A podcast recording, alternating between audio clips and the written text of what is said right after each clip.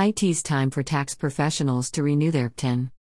The IRS reminds all active tax preparers to start the upcoming 2021 filing season smoothly by renewing their preparer tax identification numbers now.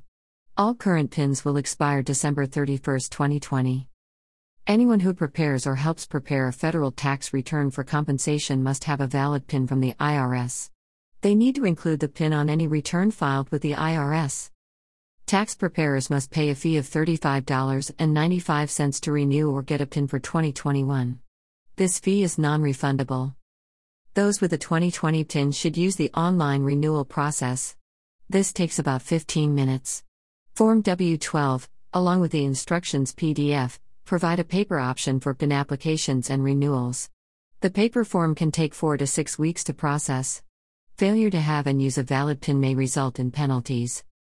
How to renew a PTIN online.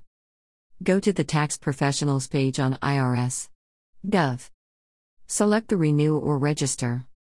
Enter the user ID and password to log into the online PTIN account. Follow the prompts to verify information and answer a few questions. Users will receive confirmation of their PTIN renewal once this process is completed.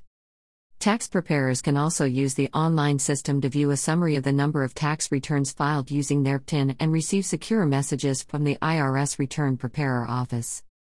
First time PTIN applicants can also apply for a PTIN online. How to apply for a PTIN online? Go to the Tax Professionals page on IRS.gov. Select the Renew or Register button and select Create Account in the New User box. First time users are issued a temporary password and will be prompted to change their password when they log in. Select the appropriate PTIN sign up option. Follow the prompts. Please enable JavaScript in your browser to complete this form. Name, Email, State slash province, Comment or message. Submit.